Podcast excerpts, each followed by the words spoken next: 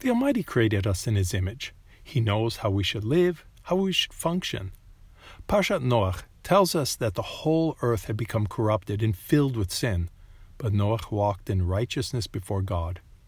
In Genesis chapter 8, verse 1, we read that Noah was righteous in his generation. How hard it must have been for Noah to walk in a way that was so different from the rest of humanity, to be so alone. Today, much of the world has abandoned God's instructions. Even though the world is not walking in the ways of holiness, God still calls us to live righteously, as he called Noah. We read in Paul's letter to the Thessalonians about the importance of purity.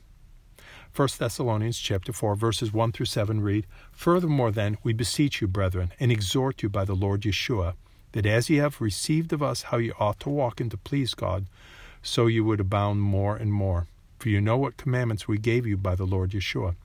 For this is the will of God, even your sanctification, that you should abstain from fornication, that every one of you should know how to possess his vessel in sanctification and honor, not in passionate lusts, even as the Gentiles which know not God, that no man go beyond and defraud his brother in any manner, because that the Lord is the avenger of all such, as we have also forewarned you and testified.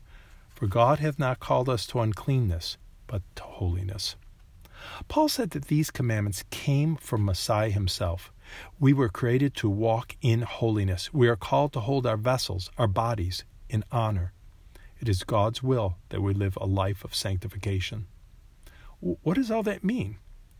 Well, let's consider what is the alternative to holiness and sanctification and honor. Paul mentions fornication specifically. But it's not just the act of fornication that we are to avoid. Paul's instructions go beyond that. The apostle mentions the passionate lusts of those who do not know God. We must shun lust. Lust often dictates and controls the lives of many people, but we are called to something else, a higher calling.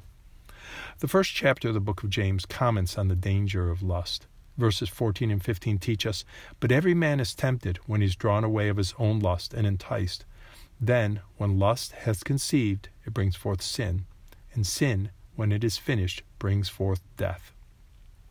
Lust leads to sin, and sin leads to death. We should not follow lust, we should starve lust. Yet, some people feed their lusts with a diet of pornography. Pornography is a cancer it destroys individuals, it destroys marriages, it destroys families, it destroys societies. It's not a victimless crime. It leaves scars, it leaves unrealistic expectations in the mind of those who indulge in it. Pornography is reported as a huge problem in the world, even in people who attend services regularly. But we are not to walk in that path. There must be a difference between us and the world. We're called to live in sanctification and honor. Just as Noah walked in holiness and righteousness before God, so we are called to walk in holiness and righteousness before God. Just as Noah was awarded with life, so will we be awarded with life. We must never forget the words of James.